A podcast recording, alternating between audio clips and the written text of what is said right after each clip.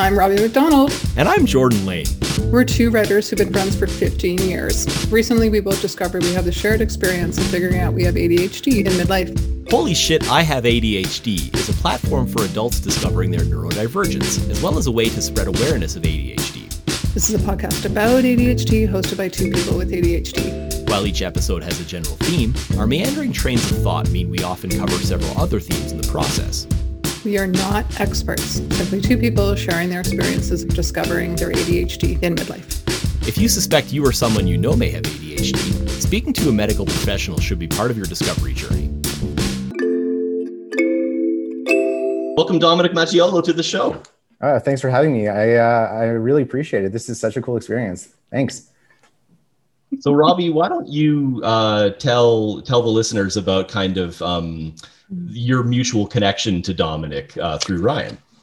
Yeah. So um, when Ryan um, put the call out that he was going to be doing a, a photography series about uh, folks who uh, had been diagnosed with ADHD in adulthood, uh, we saw your photo, I think, in one of them. And I was like, oh. And then did you not? I can't remember now because I have a memory like a sieve when it comes to things like this. Did you email us first? Yeah. Right. So, uh, yeah. So I emailed you um, after speaking with Ryan and going through uh, that whole experience, and, and he shared uh, your podcast with me, and, and we talked a little bit about it. And uh, yeah, I just wanted to reach out and, and say, like, you know, great work. This is awesome. Um, I felt, uh, you know, inspired, and I also felt really um, uh, excited to kind of share my experience. But also, it was really cool to see that I'm um, you're you're both in Vancouver, right? No, I'm I actually am. in Calgary. You're in Calgary. Yeah. Okay. Mm-hmm. So yeah, I mean, just the idea of it being somewhat local, uh, and and mm. that in itself was uh, exciting for me. So yeah, I wanted to reach out, just share some kudos, and and kind of developed into us talking a little bit more about uh, doing this. So yeah, yeah, that's one of the things that I really, um, I'm really appreciating about this experience so far is that folks are really um, eager to be part of community around it. And I, I think it's so amazing what ryan's doing too and like the you know how he's bringing people together and how he shares about each experience and, and each time it's different and unique and he learns something new. And you know same same here with the podcast right? Every time we talk to somebody even when i talk to jordan i learn something new every time um, because it can feel a bit isolating at first right? And then and then you go oh wait you feel this way too? Like you had this thought too? Like and, and that's yeah well, that's exactly how I felt after speaking with Ryan. That was that was honestly one of my first times speaking with someone uh, who has ADHD uh, in a in a totally open way. Uh, and we mm-hmm. laughed and we had fun and we were able to connect on all those uh, topics and and and yeah we were able to riff on oh I have that you have that um, and sharing those experiences was really cathartic and and and kind of cool um, and yeah it was nice to open up with with a stranger for the most part uh, about this experience and we were able to to share that mm-hmm. and so that in itself was really amazing and so yeah. yeah just to kind of piggyback off of what you were saying just the idea of community and and expanding sort of our, our, our or broaden that scope of who we know who has adhd and and creating connections and and that in itself is is been really great um, for me specifically mm. did you find um, prior to that connection that you um, were it was it was harder to to find other folks with uh, ADHD that you could connect with. It's not, you know, it's not like there's Craigslist ads like come to yeah, our no. ADHD meetup or whatever. I don't know. I only it's not that I know of. Yeah. No, but that's that's exactly it. So I wasn't for I wasn't really seeking it out in the first place uh, up until um, my wife actually shared uh, the post that Ryan did uh, uh, regarding his um, photography project. Mm-hmm. And, and yeah, I had some apprehensions at first. I kind of didn't want to do it, and then I decided mm-hmm. to, and and I thought that that would be really good for me to kind of reach out and to talk with other folks who do have ADHD, and I'm happy I did, mm-hmm. because that sort of you know snowballed into something a little bit more interesting. Where now I'm doing this. Mm-hmm. Um, you know, and and we can touch on this later, but I've started to share a little bit about uh, my experiences with ADHD uh, in my workplace, and and that's been helpful in so many ways. Um, and so starting to kind of share that with with folks has been really, really cathartic for me and and helpful and and has started that dialogue with other people and and yeah. Yeah, it's so, almost like um, sorry, go ahead. Yeah, when you talk about it, you give others permission to do the same. right? Mm. Like when you open up, other people can be, and Jordan has mentioned this too. Like you know, when you're vulnerable, it gives me permission to be vulnerable, and that just creates more space for for truth telling, right? Yeah, the vulner- vulnerability piece is is you know was was a little hard at first, and and I'm I'm happy that that's something that you know I've kind of gone past now, and I think that that's only opened the doors to starting more conversations, um, and and also you know creating friendships and connecting with others uh, who have ADHD. Yeah. Go ahead, Jordan. Yeah. Yeah. So, um, based on kind of context clues that I'm picking up, it sounds like you finding out you have ADHD was a relatively recent thing. Yeah. So, you know, I've been diagnosed uh, now for over a year uh, formally with ADHD. And, um, you know, that wasn't surprising. Uh, so, you know, uh, that's something that innately I felt like I've had for a long time, but more so as an adult. I was able to to hyper focus more specifically on yeah that's something that I think I do have and so I started that process and it, it was a process to eventually get to a diagnosis uh, and I'm happy I did. So, was there a sort of initial catalyst that um, that that made you sort of realize, oh, geez, this sounds a lot like my experiences? Yeah, a big part of it was just again working in schools. Um, so, you know, I work as a vice principal in a public school, and and the work that I do uh, uh, around uh, um, supporting students uh, with various, uh, you know, who are neuro- neurodiverse.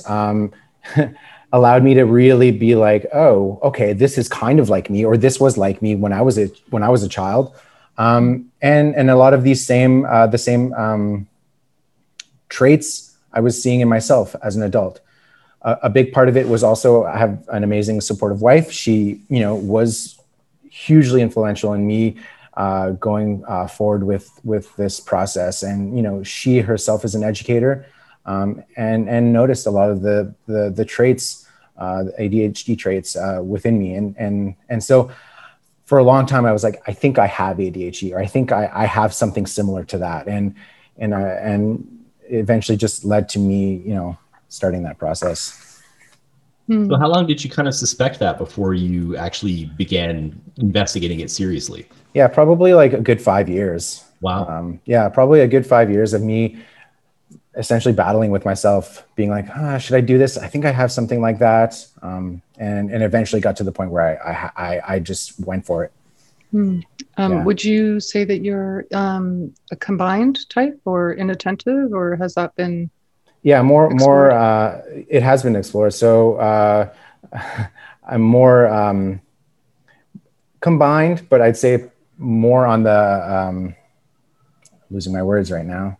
happens to me all the time don't worry about yeah. it that's that's one of the and i'm happy you can relate uh, is the memory piece has been super challenging specifically recently mm. uh, not only is it frustrating uh, but it's it, can be embarrassing at times um, just not forget like forgetting words yeah. is is like i'm trying to think of the word and i can't um, mm-hmm. i'm more uh, energized i guess is what i'm trying to say what's the word i'm looking for read my mind um, hyper. Thank you. Yes, more hyper. Um, yeah, I think that that's that would sum it up a little bit more closely for me. Mm, yeah, I, am always on the go. I'm always moving. I'm always tapping. I'm always uh, fidgeting. That's that's probably the main thing you'll notice about me. I'm swiveling in my chair right mm-hmm. now. Um, yeah.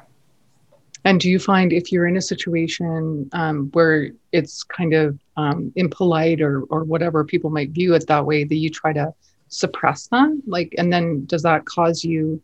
Um, because I know if I try to sit too still, it actually causes me both physical discomfort and then my memory goes even more fuzzy, and it's hard for me to to function.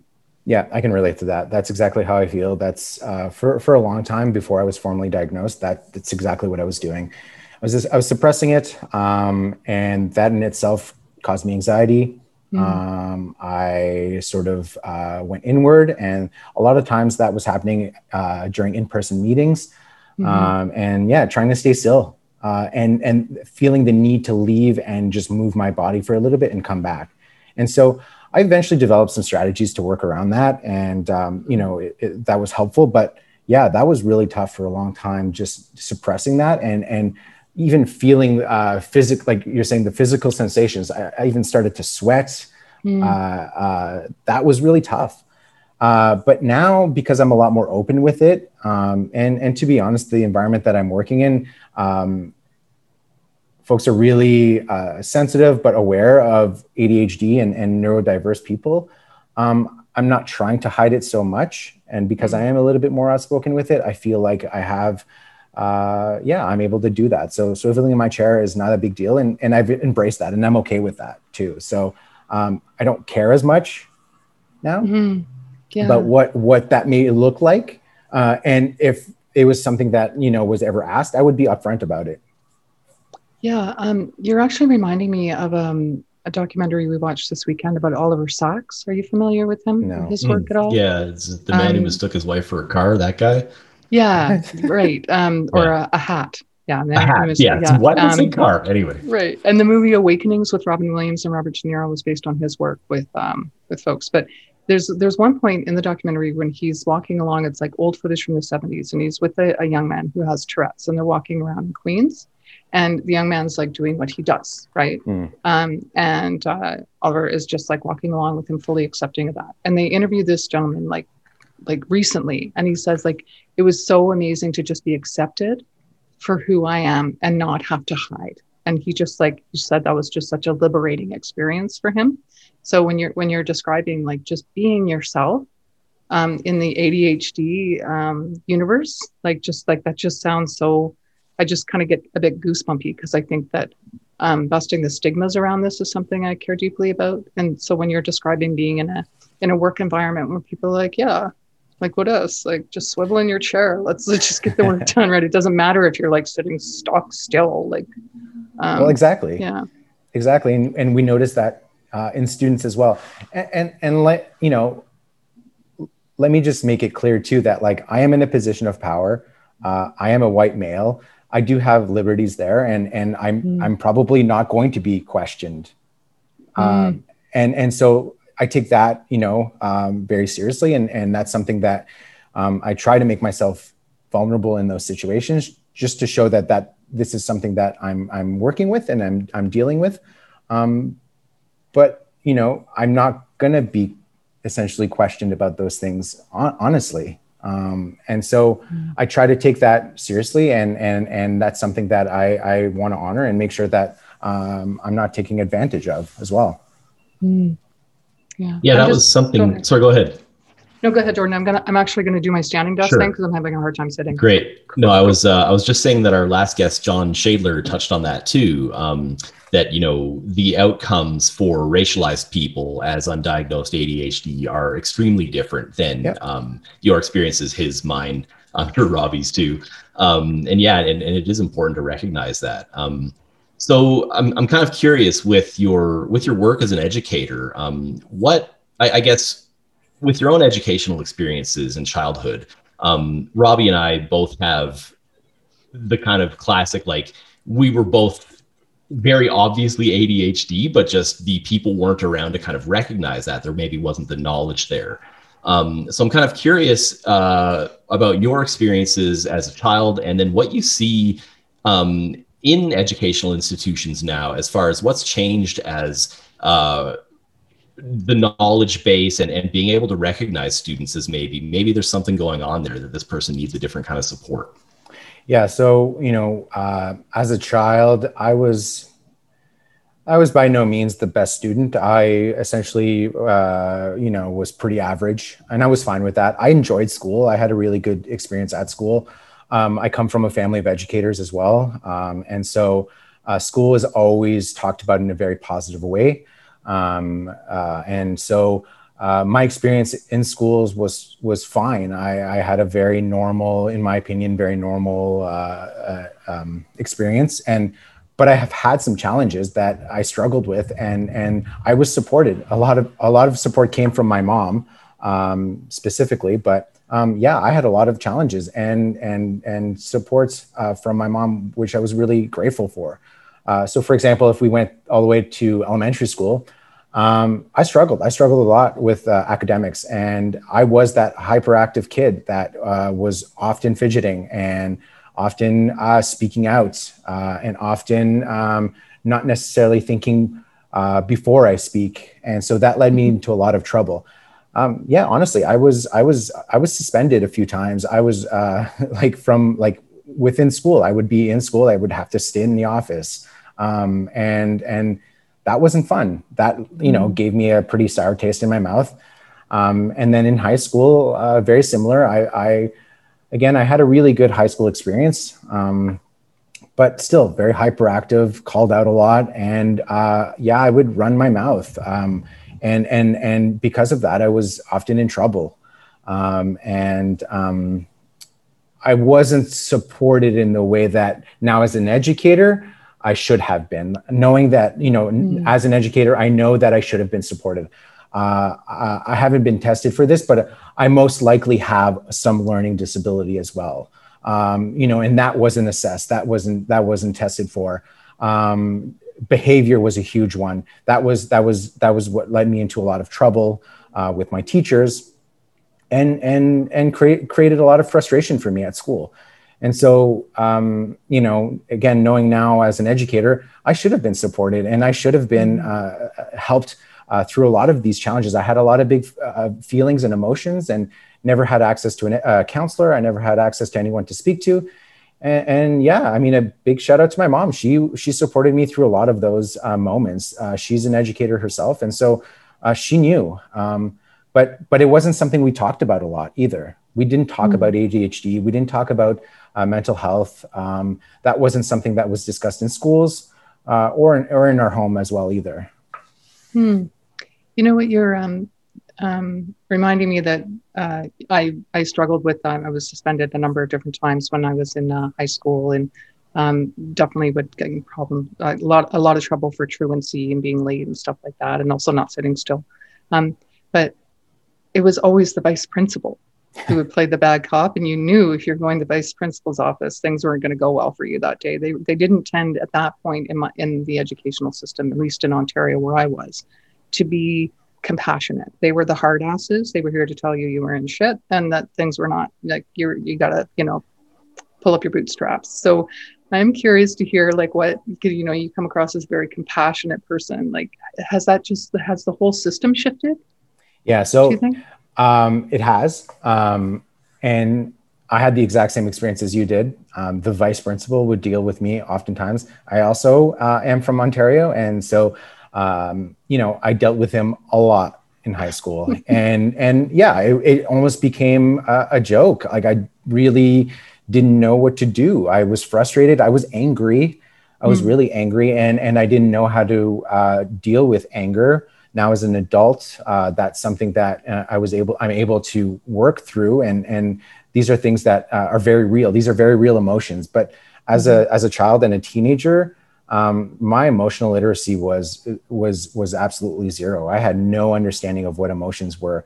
And only as an adult excuse me uh, have i started looking into what that actually means. Um, and and that's super liberating.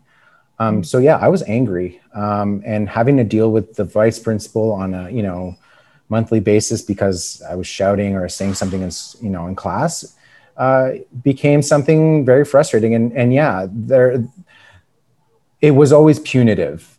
Mm. It, it was always punitive, regardless of what I did, and and there was no conversation around. Um, hey, let's let's let's create some strategies to work with you. Um, and mm-hmm. so a big part of my job um, as a vice principal um, is I love, I, I do enjoy working with students who have challenges with behavior because this is something that we should not, you know, we should not be making punitive. There's a reason why a student is acting out. And so mm-hmm. trying to investigate that and working with the child and the student to kind of, uh, you know, support them and uplift them because they don't feel great. They don't feel great about shouting or hitting someone or doing anything along those lines they don't feel good about doing that and and and that's the paradigm shift is that like you know as a child or as a as a teenager you know i felt like i was you know looked at as someone who enjoyed doing these things.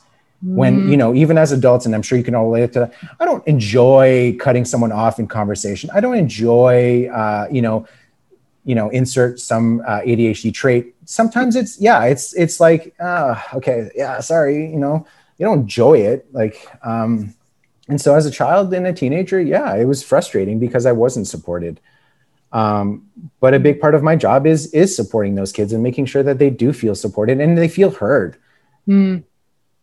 i think that's like such a huge thing is uh, for so many adhd folks. So yeah like i because being undiagnosed in the in the 80s and you know just i felt so invisible most of the time and just so like my, almost like my voice was trapped in my throat. I couldn't express i didn't have the language i didn't have the support um, so in, in a way it's encouraging knowing that you exist in the world and that kids who are coming up through the system now will have that more conscious and aware uh, presence in their lives instead of just like you said the punitive aspect of it it's like you know shut up and sit down exactly which is not good for kids with adhd no, it's yeah. not at all. And, and so working with them and, and and there are times where yeah you have to be punitive but it's looking at how you make sure that um, whatever you're doing to that it may be punitive you know works with them as well. Um, and have a conversation about why you're doing that and give them a rationale and and kind of mm-hmm. express that. Lead with empathy and and and and say like listen like this happened and i'm sorry that that happened.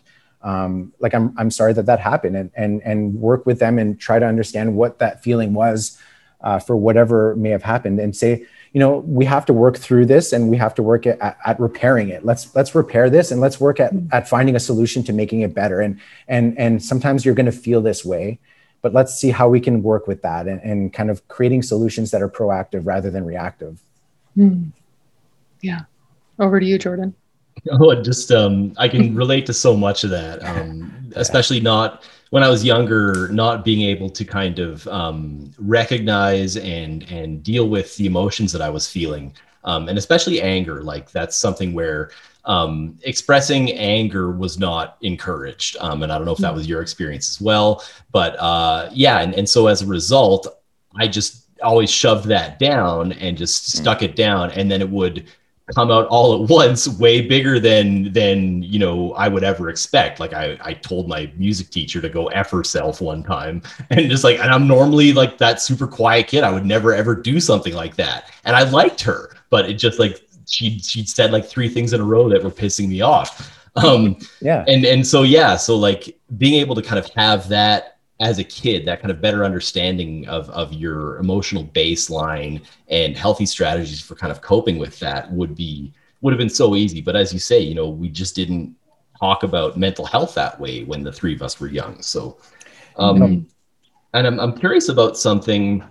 So obviously uh keeping it general but um so when when you are uh, dealing with a a behavior problem or a learning problem or something, and you have a suspicion that that student might have ADHD or something like that, I'm just curious, kind of like how um, how much you kind of are able to or choose to suggest that stuff to them and kind of like, hey, this might be what's going on, or do you just kind of like uh, focus on the behavior and hope that they kind of come to these conclusions themselves?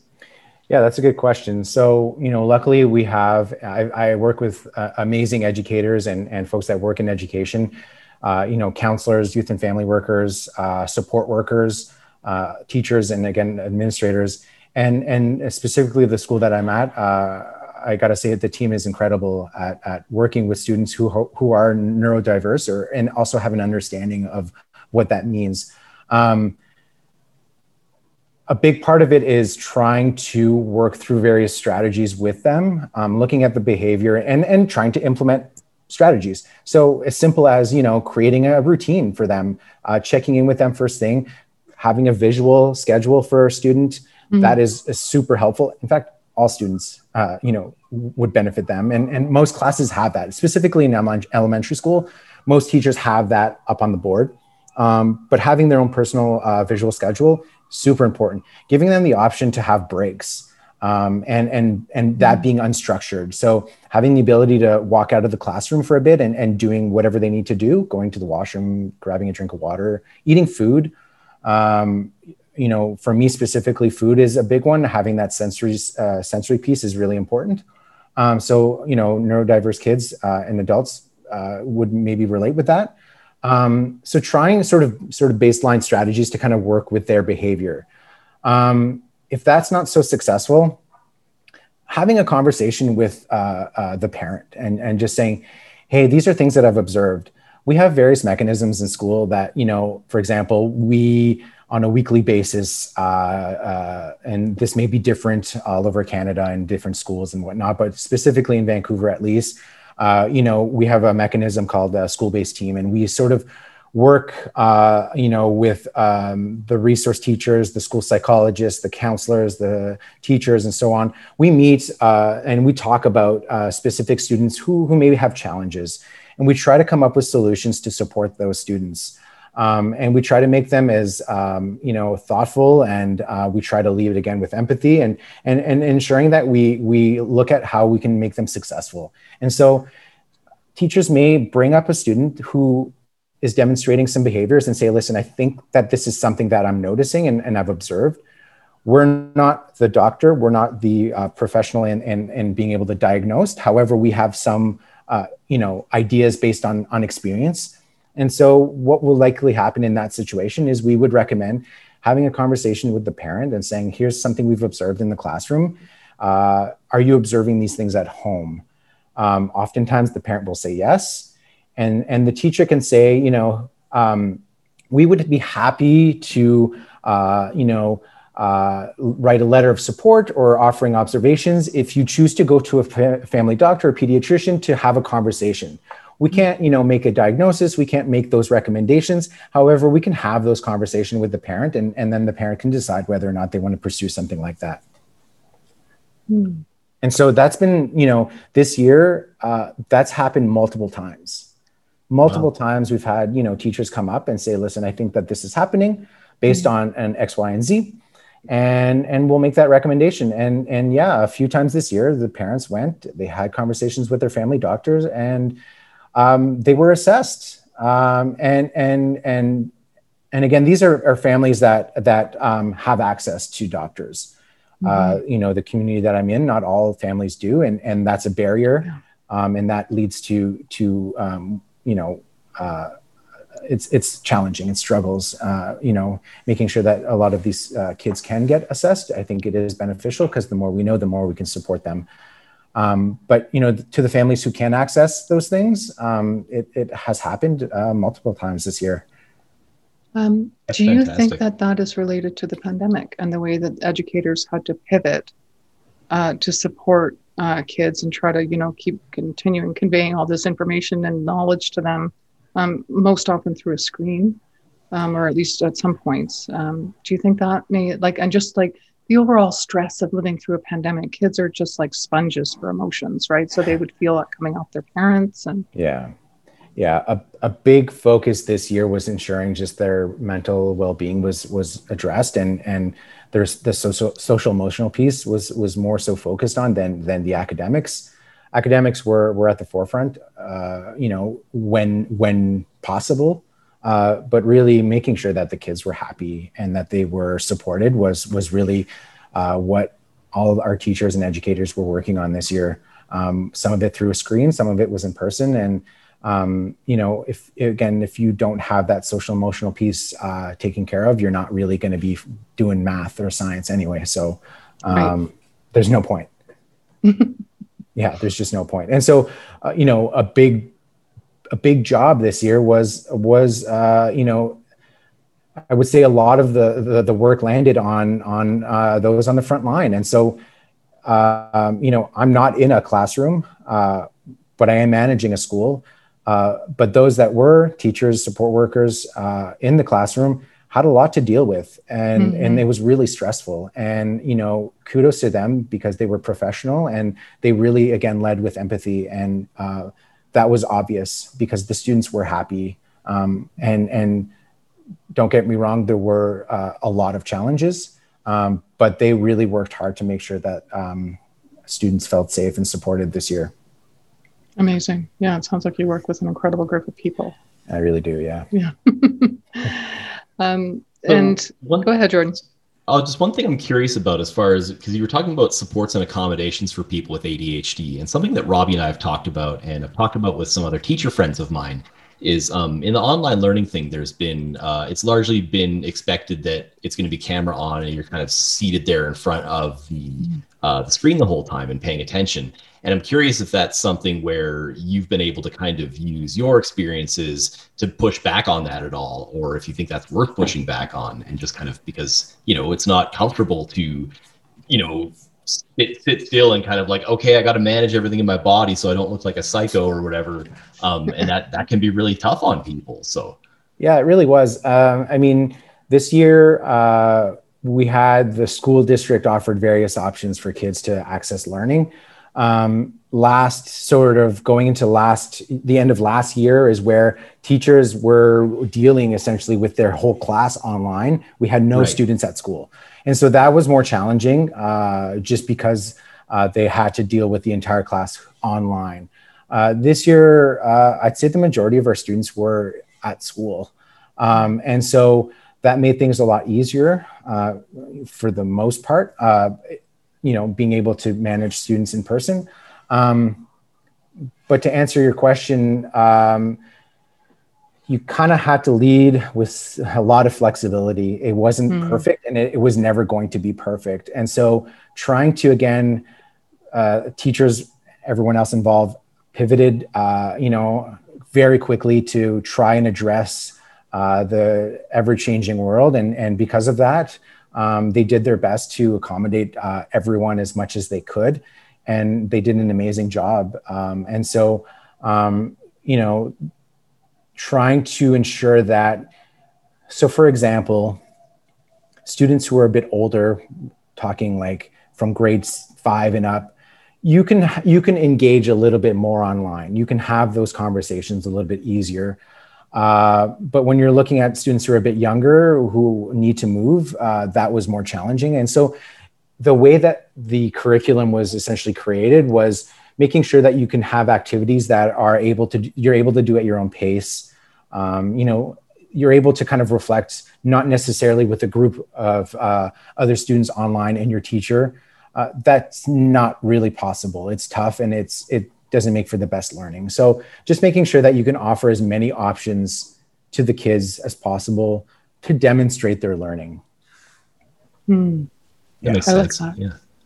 Demonstrate their learning, like just offering them options instead of yeah, because uh, so that it's not just cookie cutter and there wasn't a formula you know there wasn't uh here's what you need you need to do and this is the only way to do it. it it was just like hey this is kind of what we're learning about here are some resources mm-hmm. uh and and let's let's go from there uh show me what you know about it and um this is a super vague example but yeah uh, mm-hmm. you know giving them the opportunity to yeah demonstrate their learning uh that supported again their sort of situations not every student was in the same situation, for example, either. You know, we had students who were able to be at home with their parents uh, right. uh, during the pandemic. We had other students who weren't, and so yeah. you know that was challenging. And making sure that that was uh, uh, recognized and acknowledged, and and supporting those students. Um, Jordan, do you mind if I had to get into uh, the book? No, that, please. Uh, okay, so um, you did mention um, being familiar with Gabor Mate's work uh, with uh, Scattered Minds, uh, mm. the book that was really um, instrumental for me when I was first diagnosed. Like I just like I read it in probably two days, um, and then I go back to it all the time. My mom has read it, and she I saw her for the first time in a year yesterday, and she couldn't talk. She just couldn't stop talking about it. Just like just so many things. It just prompted so many things, and because he has this like foundation of what he calls compassionate inquiry and that comes through in everything that he does. Um, and you know, you being kind of East Vancouver, like he's kind of an icon in that neighborhood. I find and globally now. Um, but when when you read that book, like was that like a big um, important moment for you? And do you use that to inform the work that you do, or is it just for your personal um, awareness? That, that's a great question. Um, so. Uh, making sure that, uh, for example, in, in the work that I'm doing is often leading uh, and often uh, working with, with trauma informed practices. Mm-hmm. And so understanding that the community that you're you're you're going into, uh, I don't live in this community.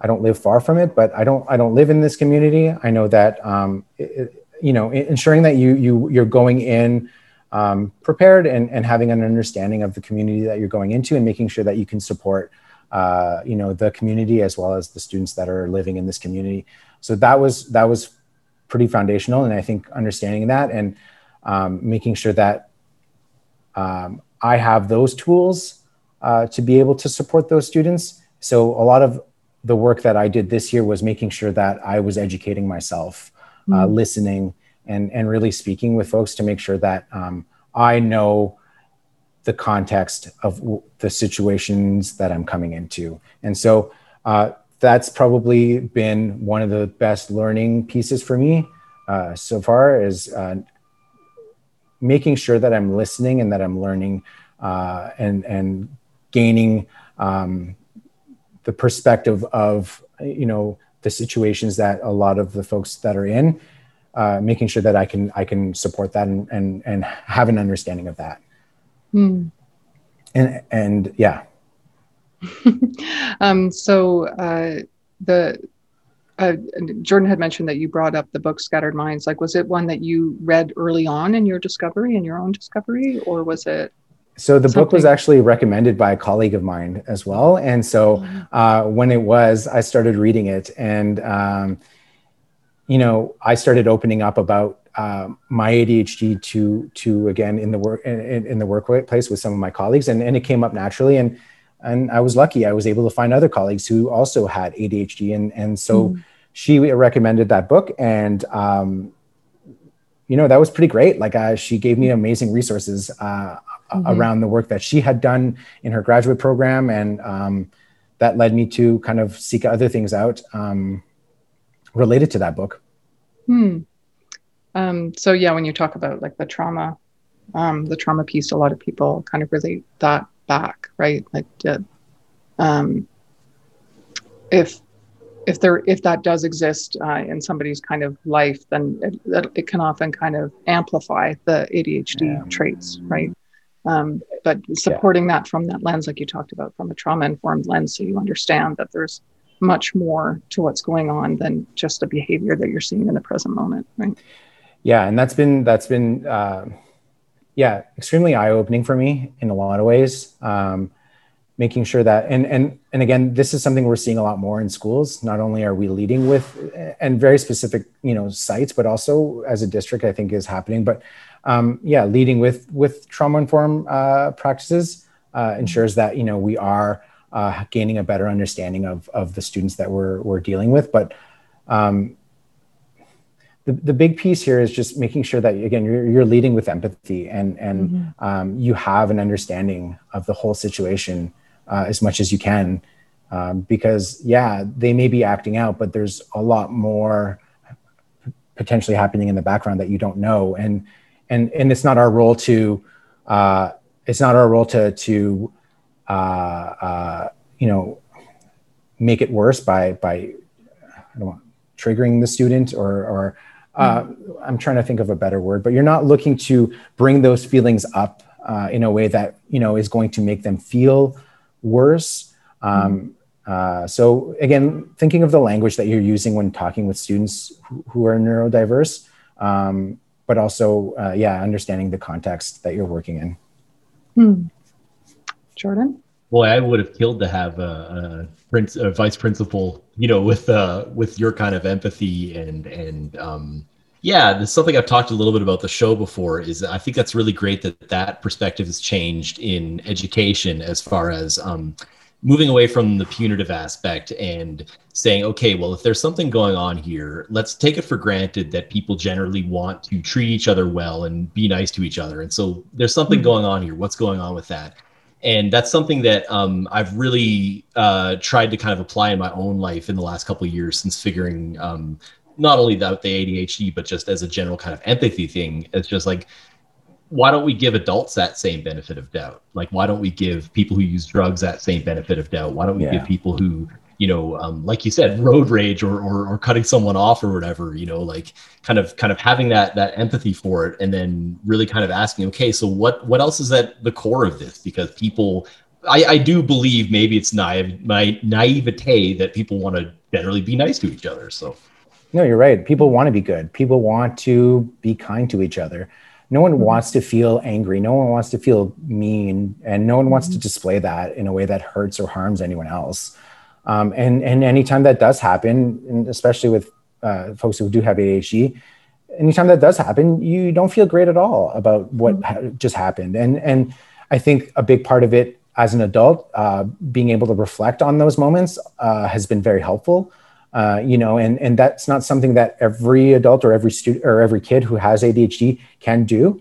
Uh, by no means am I perfect at all. Uh, you know, I've just scratched the surface on trying to understand my own emotions. Uh, you know, honestly, I have the emotional literacy of of a younger kid. Like, honestly, I really do, and I think that that's okay to say, and I think that that's uh, something that you know, as an educator, but also as an adult, uh, I want to model and and and and and be okay about discovering your emotions and and learning mm. how to label them. I have a younger daughter, and and having those conversations uh, with her you know, and making sure that you can model uh, what what what anger mean uh, is or what happiness is, and and having conversations around that. Um, and I don't know if your experiences are the same, but growing up, that's not something that we really talked about all that much. Uh, why am I, you know, why am I feeling angry? Is it because I'm feeling sad about something? Is it because I'm scared of something? Because anger is really just the core emotion, but it's really stemming from something else. And right. so, um, you know, my understanding of emotions uh, has has been eye opening for me in so many ways, and I've only really started to discover that over the last couple of years um, through you know therapy, through reading, through working with professionals uh, in my line of work, uh, and um, again, I have a really incredible support network at home. My wife is a very empathetic person, and she has a real good sense of her emotions. And we have a lot of conversations around that. And so, yeah, I think I think that social emotional piece is huge uh, for folks with ADHD. You don't have the language, for me anyway, my experience is I don't have the language, and, and, I'm being very honest here, I don't have the language to describe how I'm feeling sometimes. Mm. I, you know, I am, uh, you know, a man in my 30s who, who can't describe what I'm feeling like, uh, feeling right now. Uh, and and so that work is really hard. And i think that that's been also really empowering for me in a lot of ways is trying to label those feelings and reading and and getting a sense of what that really feels. Um, and so yeah it's exciting to share that that work with, with people that you know i'm close to and and also uh, opening up a little bit more about that in my own uh, professional life. I think that that's helpful for for some students as also you know some of my colleagues to know because we're all really doing that. We're all trying to get an under, gain an understanding of our emotions. You know we're all adults who have hard moments and deal with hard emotions. Um, some of us have a harder time describing what that feels like. Right. And what that kind of brings up for me is the idea that um, if you can see it you can be it so um, for somebody you know who has ADHD, who struggled in school, who was in fact suspended, um, and was not like a model student per se, um, to be in a role where um, you are you know you're managing, you're supporting, you're providing guidance and structures, and perhaps even innovating in some places to to say that you're you struggle with some of those emotional things as well, um, could provide somebody um, like a student to see that and say okay well that's okay then. Like it's it's it's it's a it's an act of kind of invitation if you will right? Um, i think that's amazing. Thank you. And yeah and and to be honest it's it's something that i feel is important to do. And and i'm not the only one who's doing that. Um, mm-hmm. and and and then that's also really encouraging because you know the educators that I work with are incredible at sharing and, and opening about, up about their own emotions as well. And having that, that emotional literacy is, is foundational, especially in elementary school. Um, if you're able to describe and, and also not only that, but uh, uh, under like feel your emotion, uh, you know, angry, I feel hot. Um, having that that language is so important because it makes conversation a lot easier, especially when we're dealing with situations where you know behavior may be an option or a, a thing. Um, we can relate to like very common language in our schools. So, you know, a lot of schools do this, but um, we're seeing more and more conversation again around mental health. We're seeing more mm-hmm. and more conversation around social emotional literacy and learning, and that's huge. As a kid, we didn't have that, uh, so that's huge. And I think that we're on the right we're on the right path and in the right direction. But also having a common language. So different mm-hmm. schools use different programs to kind of teach that. Um, and and again, we're supported from from various mental health uh, you know providers either in the community or we have you know school counselors uh, who hmm. uh, are you know registered clinical counselors working in schools we don't have enough of them uh, right. we would uh, you know it would be amazing to have a lot because that's what you're dealing with that's what's happening in schools. Kids are you know balls of emotion and, and learning how and what that feels like is is foundational to to anything. Like uh, you know i would put that first before learning you know um, math and so on. And i'm saying that very facetiously nobody needs like, that math crap anyway. let's talk about our feelings. Yes. Well you know what i mean though. Like it uh, you know yeah. it's it's ex- extremely important because uh, everyone's coming from different situations and i think that that's uh, important to talk about and yeah hmm. I know we're so, kind of coming up on an hour here. Jordan, do you have uh, something? Well, just, there was just one more thing I wanted to touch on. Yeah, um, we when you were just talking about kind of uh, reflecting on your past experiences there. Um, so that's been something that has been a real roller coaster for me since finding out last November that I have ADHD. Is kind of looking back on my past and the parts of myself that I didn't like and actions that I took and, and ways that I you know hurt people and things like that, and really being like able to kind of um, let go of some of the guilt and the shame around that and and because i have this different lens that i understand myself through now and, and be mm-hmm. able to be more forgiving. And I'm, I'm just kind of curious what your own relationship with yourself looks like and kind of how that's changed in in the last year if that's something you're uh, comfortable talking about. Yeah um, a big part of what makes my own reflection uh, so reflecting on my past um, has been challenging, to be honest. Um, I just like yourself, I do feel a lot of guilt and shame for the behaviors, uh, for the way that I feel um, or have felt, um, and that in itself is challenging to navigate. Um, you know, a big part of of the reflection and the work that I do is is through therapy, and I think that that's uh, been incredible. Uh, I've worked with uh, you know, an amazing counselor as well as uh, currently working with an amazing psychologist. And I think that not only, uh, first of all, I'd love to plug just the fact that I think everyone should uh, go and, and work with, you know, some mental health provider. I think that that is good for everyone. Mm-hmm. Uh, there should be no stigma around it. There should be no shame around it. I think it is extremely, extremely positive. Uh, you know, with the acknowledgement that not everyone can um, and and and I feel very grateful and I feel very privileged to be able to do that. Uh, because again in the work that I'm in I do notice that these are barriers. These are barriers that not only adults but students mm. can't access. And that's a shame. It is. And and it's not it's not the fault of of you know the school district. It's an institutional uh, you know uh, thing that's uh, not uh, available uh, unfortunately. We don't have the resources uh, available to get to these folks, unfortunately. And so, even for example, uh, a, a, person like myself, yeah, I've been on multiple wait lists. I've had to wait a long time to get to even a person to talk to. And so, that's after me being persistent and and yeah, being annoying and emailing and and that's just the sort of reality that we're kind of working in. But you know, a lot of a lot of folks aren't going to put that work in, especially if they're mm-hmm. dealing with a lot of mental health uh, challenges, especially if their mental health isn't great. Yeah. They're, you know, folks aren't just gonna, they're not gonna keep pushing and, and asking for help. And so, yeah, we need more of that. And so, if you can access uh, any form of mental health services, yeah, I definitely encourage you. I think it's it's been hugely beneficial for my own reflection. And so, working in schools is is is cathartic for me because I'm able to model and and and and learn through that.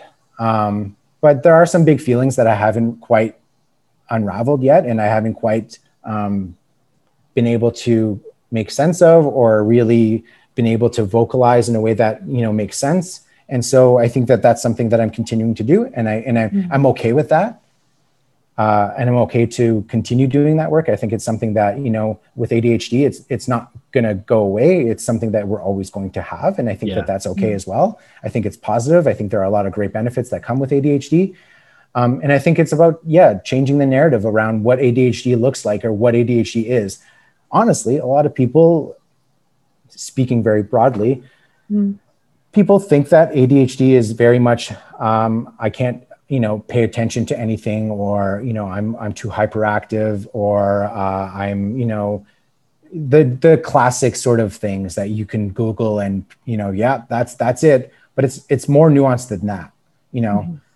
Uh, just like we were talking earlier when i couldn't think of a word memory is a big one memory yeah. is huge and we notice that in kids as well like struggling with memory is a big one. Oh, they can't remember uh, reading a story that we read yesterday. Yeah, I can't either. You know, like right. Yeah. Yeah. That's the and that's okay. Thing. Oh, good grief. How many names yeah. I've forgotten. It's just so embarrassing because it's like I just met that person like a week ago and I'm staring yeah. at them and I'm like, oh, what is it? Like, uh, Roger. And, oh, and I'm, and I, I'm just upfront about things like that. And I'm like, listen, I'm sorry, I don't remember your name. Uh, or like, hey, remind me of your name again. I'm I'm really sorry. Uh, mm-hmm. And yeah, that apology is is is genuine, and I think that that's fine to apologize. I think that that's just something that we're dealing with, and I think that that's okay. Absolutely, um, I did hear somebody say that um, if if you if you were to say to somebody, I have a brain condition that prevents me from retaining certain pieces of information, people will be a lot more um, gentle and compassionate and patient than if you just straight up say you have ADHD. Um, which yeah. I think is, a, is a, that really annoys me because that, that's exactly what it is. If you describe it in a different way, people it lands differently for people. Yeah, I think I think and and also like if you do say I have ADHD, oh yeah, I have that too. and I think, you know, like having that conversation around like, mm. oh, I'm so ADHD, it's like that's fine. And I think that like, you know, being newly diagnosed, uh, I don't you know you look into the sort of neurodiverse community and and that's obviously a trigger and it's kind of funny at times too. Like you know what i mean? Like yeah okay you have adhd and they may very well have it. And and honestly i've had those conversations where i was like like oh like cool. Like i also have adhd and they're like ah you know or like not really i was kidding. yeah, yeah. or like no. or or i'm like hey like do you legit have adhd like that's really cool. Like they're like yeah i do. And then that kind of opens up the conversation. I just like if it comes up, I'll just like be straight up and be like, yeah, like, do you legit have ADHD? That's really mm-hmm. cool. Let's talk about it, you know?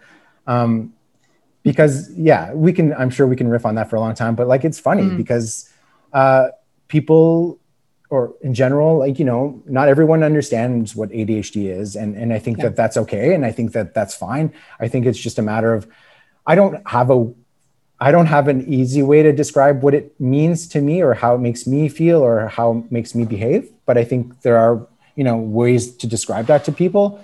Um, you know, those who are close to me know, and, and I think that that's, that's great. Uh, but yeah, if we were to kind of mention it to a complete strangers saying I have ADHD, they may have a different understanding or they may already have mm some skewed perspective based on media or mm-hmm. whatever of what ADHD might be. So explaining it you know s- similar to that like hey my brain works differently and and uh, because x y and z. Yeah. Um yeah when i first was uh was uh diagnosed i was running around telling everybody like in casual conversation but i've since pulled that back a little bit um, because it would be like it would be like oh yeah i forgot to do my dishes once. I'd be like no no no, no.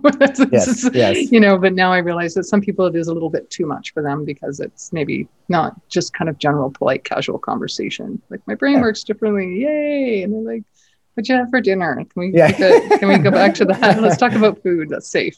Yeah, exactly. Yeah. I think that's uh, that's an interesting point though that we've kind of come back to here is is those being able to have those conversations so much of that stuff and and what you know neurotypical people perceive as oversharing or whatever um, so much of that stuff is because people are hungering for a community and especially mm, yes. um, in, in, the absence of of you know support um, from like a counselor or a psychologist or something that's kind of that that that mutual aid and that community building aspect becomes paramount there to be able to relate to other people and, and kind of um, bond over those similar experiences and not feel alone. And I just mm. think that that's um, yeah, just just something that's going to kind of become more and more important as we kind of go on is these little sort of informal communities like the one that Ryan's building, like the one that uh, Robbie and I are building, these kinds of things, um, mm-hmm. finding places to, to see yourself. Um, yeah. So, so I guess as kind of a maybe last wrap up kind of thing, um, I'm curious, like if you have, uh, any other kind of like strategies for um, building community or kind of finding the people around you that you can share this stuff with?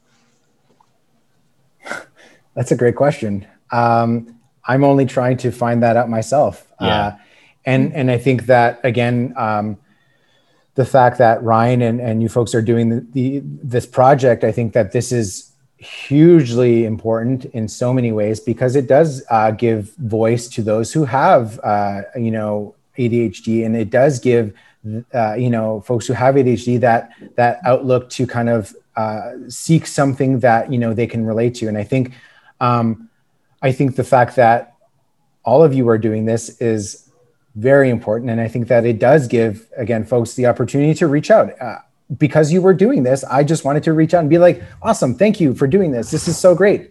Mm. That's it. Like that's just like just hearing someone else talk talk about it and, and and you know plugging in and just kind of listening in and that that in itself is is helpful for a lot of people uh, having those conversations with ryan that's you know important for a lot of people having that conversation with ryan was like a lot of fun because we were able to talk you know thank you for giving me the platform today to kind of talk about these things and, and talk about my experience.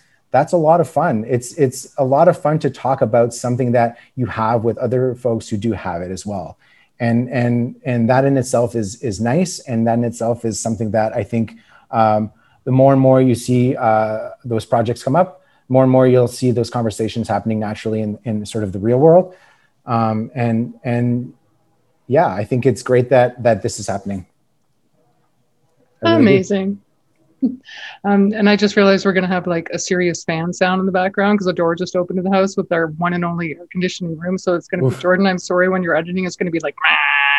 I can't hear anything right now. So I can't. Oh, I can't I'm sure it'll yeah. come through anyway because I can hear it on here. So probably anyway. I apologize for that. No, that's okay. All good. Um, yeah. Uh, so yeah, and, and and thank you because this is uh, Dominic because this has been an enormously um, not only interesting but also. Mm-hmm uh, I, I don't know. Healing is maybe too strong, but I'm really glad to hear that. Um, you know, so much of the kind of of institutional understanding and and structure, and especially the role of the vice principal. It's really interesting to hear how much that has changed because, um, you know, uh, I I love learning, but the kind of structure of schooling and and a lot of you know some of my educational experiences really didn't turn me on to to wanting to mm-hmm. learn more and i'm just so happy to hear that there's more recognition of of what's needed as far as supports but also yeah just kind of like um trying to facilitate people uh, uh, having not only getting educated and socialized, um, but also enjoying themselves and, and discovering themselves. Yeah. Yeah. Yeah, uh, I feel I feel very uh, again privileged to be a part of of something like this. Again, um, the role that I'm in, not only uh, that, but also the school that I'm at. I feel very humbled and privileged to be here uh, because I am learning a lot and I am interacting with a lot of folks who uh, who I really feel inspired by. And and again, I'm un- understanding a lot more as well the uh, inequalities that are out there. Um, very, very, very blatant inequalities from you know structural structural racism uh, to uh, just barriers to to, to ass- assessment or anything along those lines. And I think that um, it's a big kudos to the folks that are working in education that are actually putting in the work to wanting to change things. I think that it's because of, of them that we are seeing a, a paradigm shift, and I think that um, it's only going to continue getting better Amazing. That's so well said. And thank you for pointing to that as well, because it is, a, it needs to be uh, conversations happening um, all the time and action, uh, action, real action uh, to dismantle that, um, like you said, the structural racism that exists. in a lot of our institutions. And I, I want to echo what Jordan said too, because like I do, I love learning and I love absorbing new things, but most institutional settings are just really not designed for brains like mine. And it, it's often really, really stressful for me to even get into that. So I just don't. Right. so yeah, that's uh, it's lovely to just kind of consider the idea that there's young, these young brains coming up in the world and they're being supported in a way that uh, will help them to thrive. Yeah, it's amazing. Thank you. It's pretty special. Is there anything else you wanted to talk about or plug before we let you go here? Um, no, again, just a big thank you for for having me on. I think it's been uh, it's, it's been a lot of fun, and I really appreciate the work that you're doing. And um, yeah, kudos. Thank you. Thank you so Cheers, much, Dominic. I have goosebumps yeah. right now. Thank, thank you. you. Yeah, thanks, guys. I really appreciate this. If you enjoyed Holy Shit, I Have ADHD, subscribing to and reviewing it on your podcast platform of choice helps more neurodivergent folks find us, as does following and promoting the show on social media. A full list of platforms is on our anchor page at uh, anchor.fm forward slash holy shit, I have ADHD. While you're there, why not leave us a voicemail? You can also share your thoughts on this episode or your own ADHD experiences with us at you guessed it, holy shit, I have ADHD at gmail.com or via our social media pages in the episode notes. Bye for now and hyper focus on the positive.